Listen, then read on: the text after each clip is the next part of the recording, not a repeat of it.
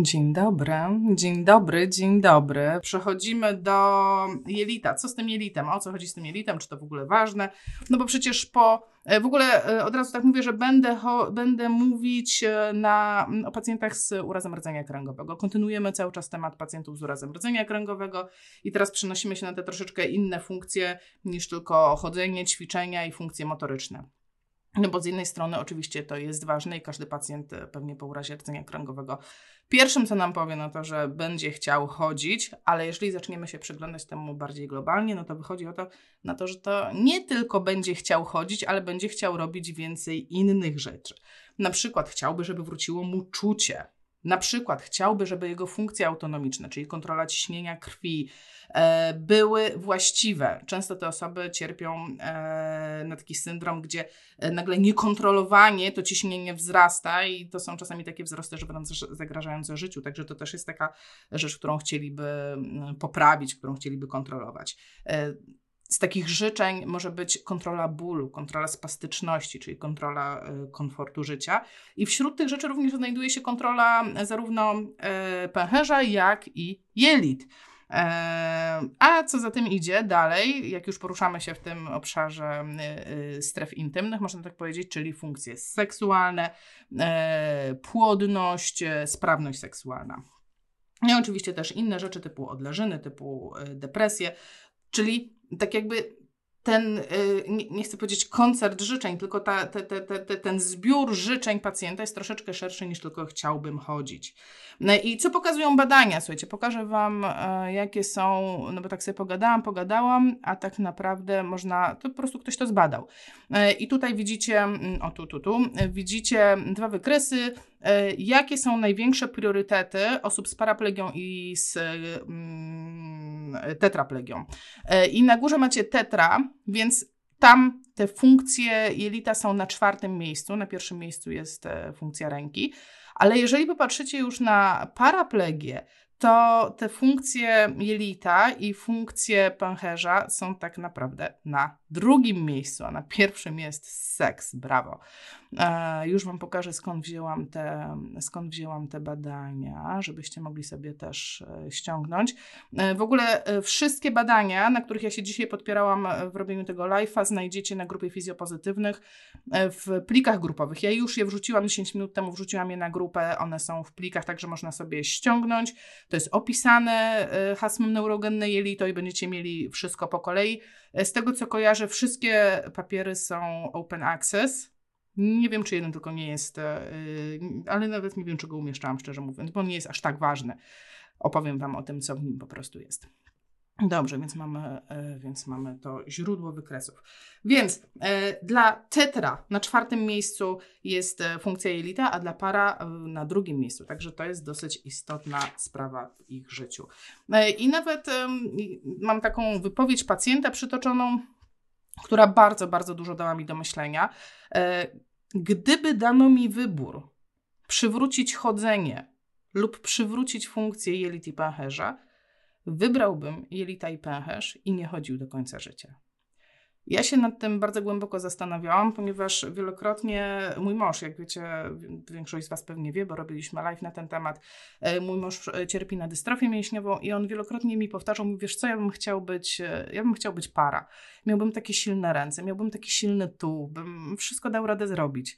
Mm, I powiem Wam szczerze, że ja się nigdy nie zastanawiałam nad tym, z czym to się, z czym to się wiąże głębiej, no, ale jest duże prawdopodobieństwo, że jeżeli nie kontrolujesz e, swojego ciała od pasa w dół, to nie kontrolujesz również funkcji jelita tak, jakbyś chciał. W związku z tym albo wypróżniasz się gdzie tylko przyjdzie chęć Twoim jelitom, albo w drugą stronę nie jesteś w stanie się wypróżnić tak długo, że zaczynasz mieć stany chorobowe z tego powodu.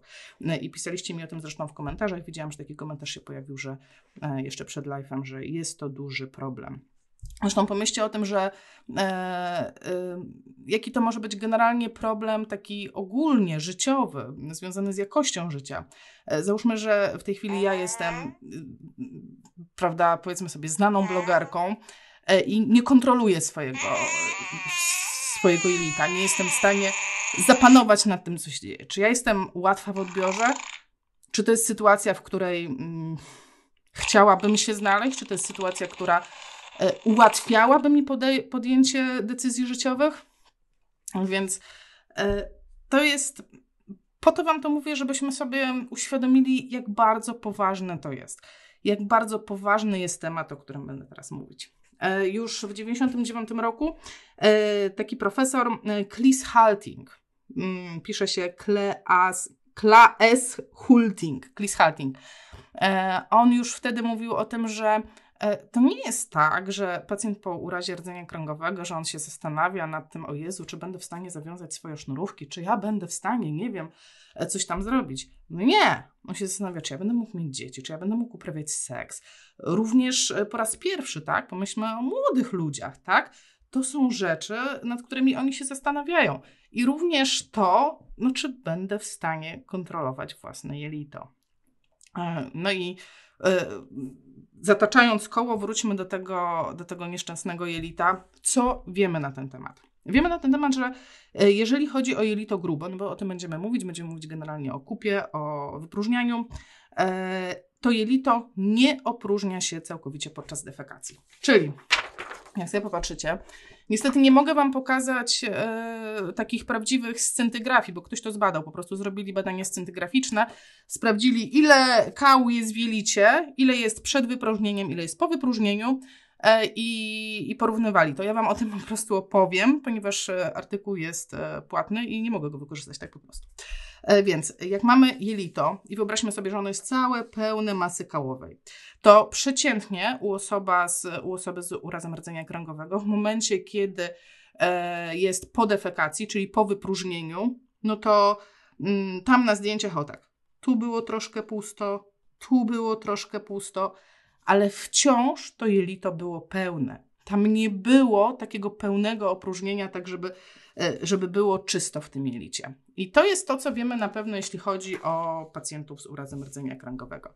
No i co? No to co w takim razie? No to co? No to czopek mu, tak? I, i, I do przodu. Pewnie w wielu miejscach tak to właśnie wygląda. Zresztą możecie mi napisać, ponieważ ja na co dzień nie pracuję z tymi pacjentami, także jestem bardzo ciekawa, jakie są rozwiązania u Was, e, u was w szpitalach, czy jak pracujecie z takimi pacjentami, czy może oni sami e, podpowiadają Wam jakieś rozwiązania. Ja będę chciała Wam pokazać, że jest troszeczkę więcej e, opcji, jeśli chodzi o, e, o kontrolę wydalania, tak? O to, w jaki sposób e, panować nad swoim własnym jelitem, jeśli mój układ nerwowy nie pozwala na to. I tutaj posłużę się taką piramidą. Okej, okay. to będzie, e, jak ktoś potrzebuje źródeł, to one są tam podpisane na dole. E, można sobie zrobić zrzut ekranu, jak będziecie oglądać live. Zresztą on będzie wisiał też na YouTubie, zostanie tutaj, także nie przejmujcie się, że to jest tylko teraz na chwilę i że to zaraz zniknie. Więc mamy taką piramidę, e, w jaki sposób można wpływać na funkcję jelit.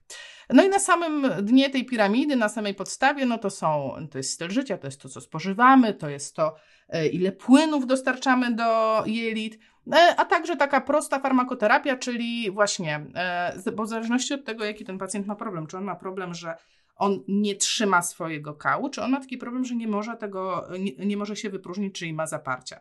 No i w zależności od tego, no to mamy farmakoterapię albo taką rozluźniającą, albo wstrzymującą. I to jest taka baza i myślę, że bardzo wielu e, pacjentów funkcjonuje właśnie e, na tym poziomie.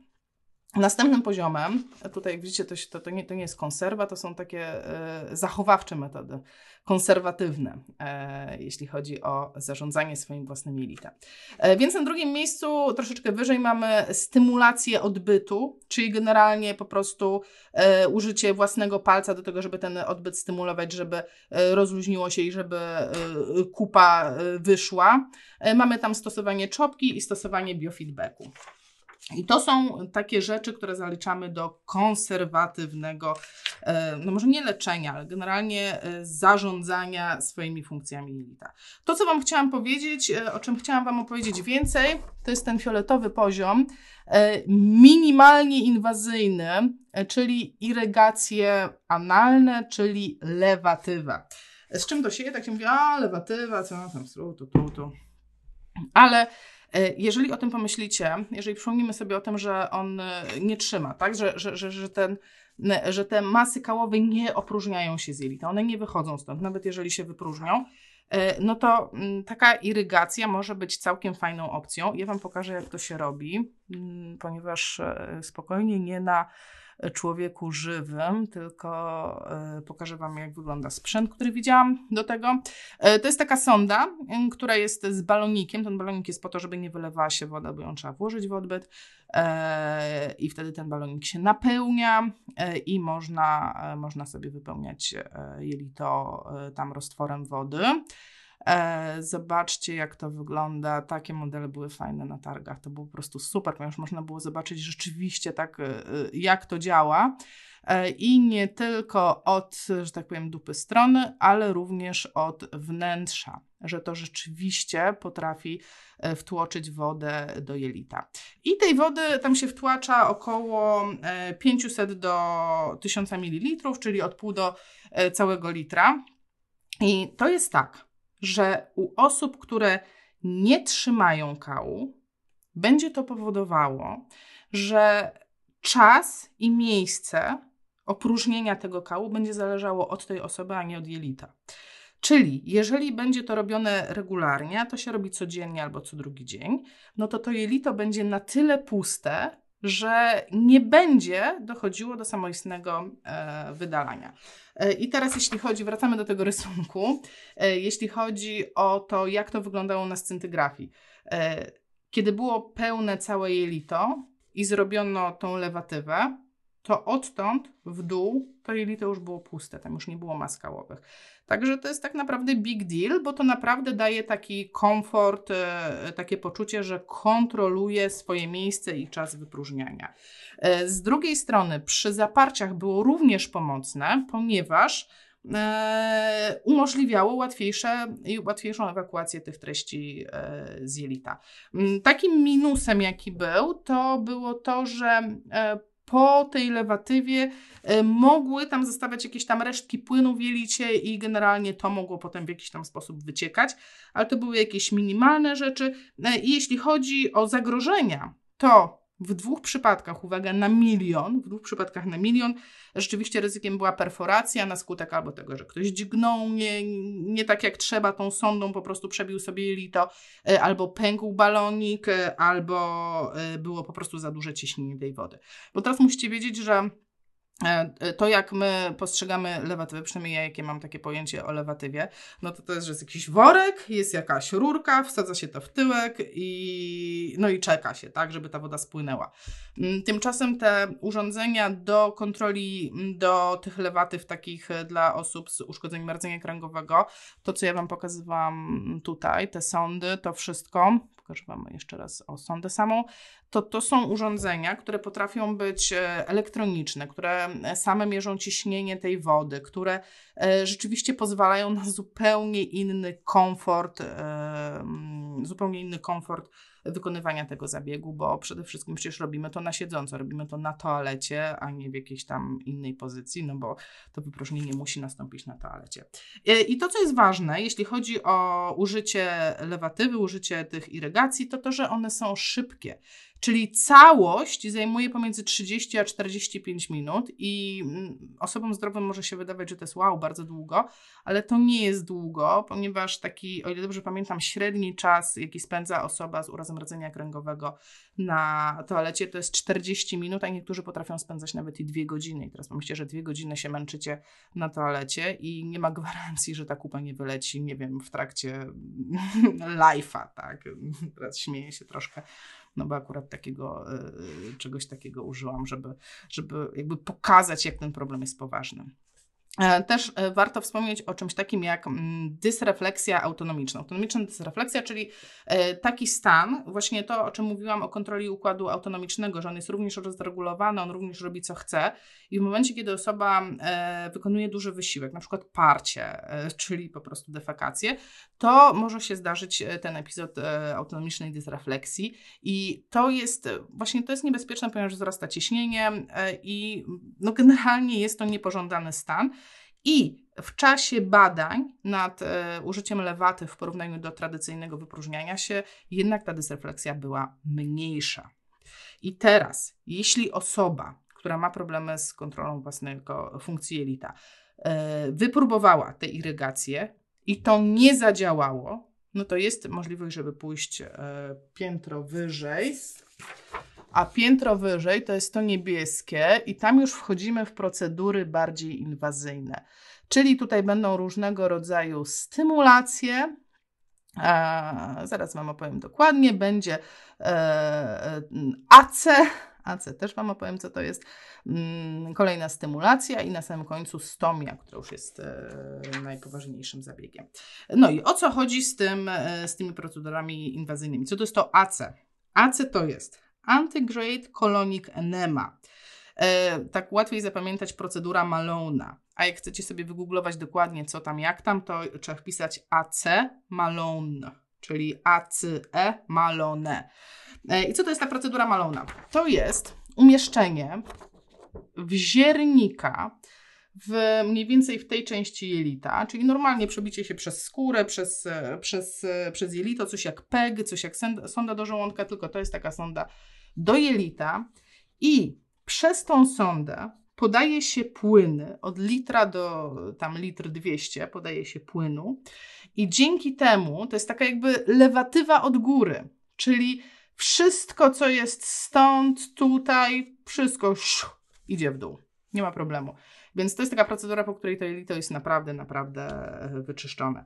E, to się robi co trzy dni w artykułach, które znalazłam, było napisane, że tam jest sporo ograniczeń, jeśli chodzi o możliwość zastosowania tego. E, przypuszczam, że to głównie chodzi o to, że to trzeba po prostu umieć się tym obsługiwać, tak? To jest jednak przebita skóra. E, codziennie trzeba tam wkładać cewnik, po prostu, żeby to się nie zarosło, ale procedura jest bardzo skuteczna. Całość zajmuje 45 minut, więc jest jakąś tam opcją do rozpatrzenia. Dalej mamy na procedur na naszej piramidzie, mamy stymulację nerwów w okolicy splotu krzyżowego. E, I generalnie to się robi tak, że w otwór, tam w kości krzyżowej są takie otwory, e, otwory krzyżowe, grzbietowe i w otwór na wysokości S3 e, wkłada się stymulator i stymuluje się. Można stymulować albo, powiedzmy, że mamy dwie procedury stymulacji. Jedna z nich jest tutaj, to jest ta stymulacja nerwów, a druga to jest stymulacja korzeni przednich. I jedną i drugą E, jedną, jedną i drugą można zastosować, z tym, że jedna i druga ma takie ograniczenia, że wymaga obsługi, czyli wszystko, co jest wszczepione, jeżeli taki stymulator jest wszczepiony, no to on będzie e, wymagał wsparcia technicznego i o tym należy wiedzieć. E, odpowiadając na pytanie, które nie wiem, może padło, może nie padło, nie mam bladego pojęcia, jaka jest dostępność tego w Polsce. Nie, nie wiem, po prostu daję Wam tą wiedzę, którą, którą promuję Mm, ISKOS, czyli ta organizacja, największa organizacja naukowa dotycząca, e, mówiąca o urazach rdzenia kręgowego na świecie. Więc e, jeżeli macie informacje z Polski, w komentarzu napiszcie, będzie super. E, I teraz, jak jest z efektywnością tego? Jak jest z efektywnością tych stymulatorów różnego rodzaju? Zbadano, że około 80% pacjentów jest zadowolonych z tej procedury. Więc też jest to opcja. I na samym górze ostatnia rzecz, czyli stomia, e, czyli no generalnie e, resekcja części jelita i wyprowadzenie sztucznego odbytu na zewnątrz. E, tak jak było napisane, tam są powszechne komplikacje okołooperacyjne. Mm, aczkolwiek osoby, które już to mają, często są usatysfakcjonowane z efektów. Także stomia jest dopiero, zobaczcie, na samej, na samej, na samej górze naszego wyboru. No więc... E, z jednej strony zobaczcie, że tak naprawdę mamy taki czytelny algorytm, jak podstępować z pacjentem. Mamy te stadia, mamy, możemy mu doradzać na różnych e, etapach, możemy go prowadzić zachowawczo, czyli tą dietą, tym, nie wiem, nawodnieniem, czopkami i tak dalej, ale jak to nie działa, to mamy możliwość przejścia na wyższy poziom, czyli te irygacje a potem jeszcze wyżej, czyli interwencje tak naprawdę już stricte lekarskie, e, chirurgiczne aż do stomii. No i teraz, a teraz no, akcja jest taka, słuchajcie, no że, no, że mamy te algorytmy, mamy te narzędzia, te procedury istnieją, ale i tak 70% pacjentów od lat funkcjonuje dokładnie w tym samym schemacie, w którym funkcjonowało od początku, jakikolwiek by nie był. I fakt jest taki, że 40% z nich nie jest usatysfakcjonowanych z tego, co mają. Czyli prawie połowa pacjentów, no tak naprawdę, no nie jest ogarnięta, tak? Nie, nie to, że oni są nieogarnięci, tylko system ich nie ogarnął. E, więc To jest ciekawa rzecz. No i teraz w jaki sposób by temu zaradzić, tak? No bo interesują nas jakieś konkretne rozwiązania, mm, a nie tylko, żeby sobie pogadać. E, I na kongresie e, tym ISKOS pokazano takie narzędzie, słuchajcie, do ewaluacji e, i do podejmowania decyzji właśnie jeśli chodzi o mm, kontrolę pęcherza. I to się nazywa Mentor.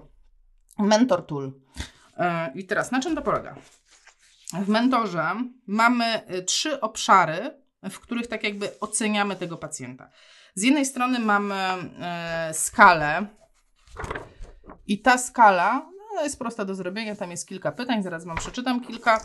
Mm, na przykład, i, dobra, tak żeby w kolejności było. E, mamy skalę, mamy e, special attention symptoms, czyli takie dodatkowe rzeczy, które mogą się wydarzyć, które będą wymagały naszej jakiejś tam interwencji, przynajmniej naszego zainteresowania. I mamy satysfakcję, taką subiektywną ocenę pacjenta. Czyli mamy taki, mm, taki schemat składający się, dobra, e, obiektywna skala, zbadane, to co chce pacjent i to na co powinienem uważać. I te wszystkie trzy rzeczy zazębiają się na siebie, i na podstawie dopiero właśnie tych trzech czynników wyciągamy wniosek, co my z tym pacjentem powinniśmy robić. I, i teraz dokładnie jak to działa, ta skala.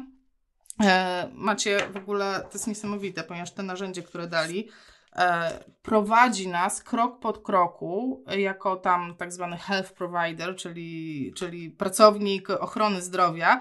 Ja mam po prostu czarno na białym, co ja mam zrobić z tym pacjentem. Więc najpierw mam go odpytać. E, jak często opróżniasz jelito? E, ile czasu spędzasz e, w toalecie, żeby opróżnić to jelito? Czy doświadczasz trudności, potliwości, bólów głowy podczas wypróżniania się? Czy zażywasz jakieś tabletki, żeby wspomagać się w zaparciach? To są tego typu pytania, ich jest, słuchajcie, całe 10, także to nie jest nic skomplikowanego. I na tej podstawie tych pytań dostajecie wynik, który jest wynikiem punktowym. I wynik, generalnie te punkty mogą być e, w trzech strefach. To jest specjalne kółeczko do tego. I zobaczcie, mamy strefę, e, strefa od 0 do 9 punktów. Mamy strefę 10-13, i mamy strefę powyżej 14. Więc mamy trzy strefy, w których może się znaleźć pacjent, i to jest ta pierwsza część, to pierwsze kółko, które mnie interesuje, jak ten pacjent wygląda w ocenie. Drugie kółko, subiektywna ocena pacjenta, no bo to jest bardzo ważne. Czy on jest zadowolony ze status quo, czy on jest zadowolony z tego, w jaki sposób on funkcjonuje tu i teraz? Odpowiedzi są cztery: bardzo, średnio, mało, bardzo mało. Pyk. Więc teraz mam pacjenta, który załóżmy zdobył od 0 do 9 punktów, niech będzie 8. Drugie kółko, pytam go, jak bardzo jesteś za, zadowolony z tego, jak żyjesz. Więc on mówi, mmm, słabo raczej, mogłoby być lepiej. On jest słabo zadowolony, w jaki sposób zarządza, zarządza swoim jelitem. Więc trzecia rzecz, o którą go zapytam, to będą te Special Attention Syndromes. Co to jest? Już Wam mówię. To są takie rzeczy ekstra, na które trzeba zwrócić uwagę, jeśli, e, jeśli dostajecie takiego pacjenta. Czyli na przykład intensywny ból brzucha albo odbytu, e, zwiększające się krwawienie z odbytu, hospitalizacja w związku z problemami jelitowymi, mm, redukcja niezależności ze względu na tą potrzebę dbania o jelito. To są tego typu rzeczy. One są wypisane krok po kroku. W związku z tym, jeśli mam, te, mam teraz odpowiedź, albo ma te symptomy, albo nie ma tych symptomów. I w zależności od tego, czy on je ma, czy on je nie ma, no to wpada do jakiegoś koloru. I teraz ze względu na kolor, zobaczcie, że mi to wyjdzie w każdym, jak sobie wezmę, nie wiem, wezmę sobie pacjenta, który ma powyżej 14, ale jest bardzo zadowolony, to też mi wychodzą kolory w zależności od tego, czy ma te dodatkowe symptomy, czy nie. I nie jest tak, słuchajcie, że wszędzie jest czerwony, może być na przykład zielony. E, bo pacjenci mogą trafić do trzech kolorów. I jeżeli trafią do koloru zielonego, to znaczy, że jest gites, dobrze jest, nie trzeba psuć, facet ogarnia, czy kobieta ogarnia, po prostu niech monitoruje i będzie dobrze.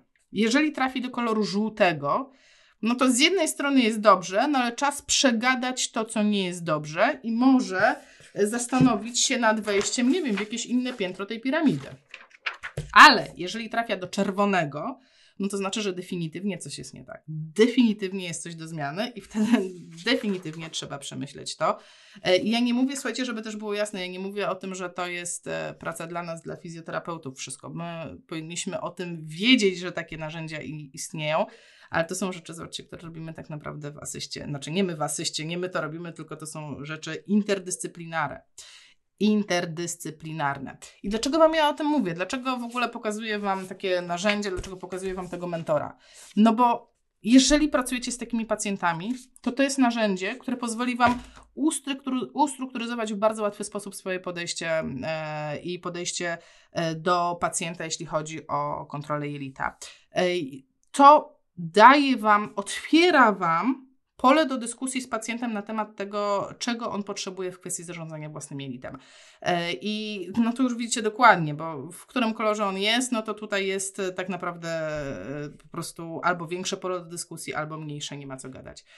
I daje nam to też taką podstawę, bo to jest taki konkretny wynik, no czy trzeba podjąć jakieś działania z tym pacjentem, czy nie trzeba podjąć tych działań. A z czwartej strony, jeżeli jesteście klinicystami, jeżeli prowadzicie badania, e, albo znacie kogoś, kto prowadzi badania, może nie słyszał o tym, to to jest narzędzie, które jest, z tego co, z tego co zrozumiałam, jest w trakcie walidacji, czyli to jest takie e, bardzo dobre e, naukowo też narzędzie. Więc to, do czego Was zachęcam, to żeby rozmawiać z pacjentami o ich problemach, bo czasami jest tak, i to już naprawdę wiele osób, no, no, to jest i moje doświadczenie, i myślę, że wielu z Was, że e, niekoniecznie ja muszę wszystko umieć, bo ja mogę nie być w stanie wykonać żadnej procedury, ale czasami ta wiedza przekazana dalej jest naprawdę wiedzą zbawienną, bo jak powiesz, czego ktoś ma szukać, ten ktoś już zacznie drążyć i on sobie to znajdzie a może przyjdzie to do Polski, a może naszym pacjentom będzie lepiej. Ja bym sobie tak życzyła, żeby właśnie im wszystkim było lepiej i dlatego e, ten live jest dla mnie taki, taki special i dlatego e, chory syn siedzi i, e, i musi być cicho, ponieważ mama nadaje. Mm, zobaczę, co do mnie napisaliście. Mam nadzieję, że to, co powiedziałam, jest dla Was wartościowe. Świetnie wyglądasz, dziękuję. Jak ty to robisz? Wyglądasz jak Słuchajcie, a coś o kupie? Witam. Znajdzie się temat związany z URK. Cały temat był związany z URK. Mam nadzieję, że może nie podkreśliłam za mocno. Mm, dieta, pionizacja, praca na brzuchu, chód, e, propsychę w wysokich ortezach u pacjentów po urodzie rdzenia mają ogromne znaczenie, zwłaszcza podczas trudności z wypróżnianiem. Jednak czasem inte, ingerencja, o której Asiu mówisz, jest niezbędna. Nie miałam doświadczenia z pacjentami z nietrzymaniem kału. Do stycznia tego roku spotkałam się z jednym pacjentem. E, ciekawe są opisy tych ingerencji, o których mówisz. Stymulacje w Polsce są bardzo rzadko stosowane. No i to jest właśnie to, jest właśnie to o czym mówiłam, że e, no, ja nie wiem, jak jest w Polsce. Agnieszka definitywnie wie, jak jest w Polsce. Dziękuję, że, się, e, że napisałaś.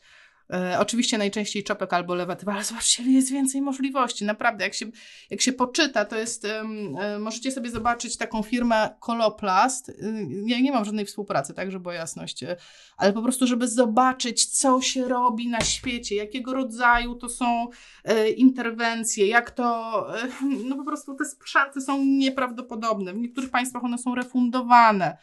No. Mamy najczęstszy kontakt z pacjentem. Dokładnie. O to mi właśnie chodzi, że czasami jak my coś powiemy, to ten pacjent zacznie szukać. No i tego Wam życzę. Życzę Wam same sukcesów. Już teraz nie będę się zarzekać, czy w przyszłym tygodniu będzie live, czy nie, bo ja tak po cichutku myślę, że może my jednak my na ten arty pojedziemy, e, jak wyzdrowieje. Wszystkiego dobrego. Miłego wieczoru. Pa!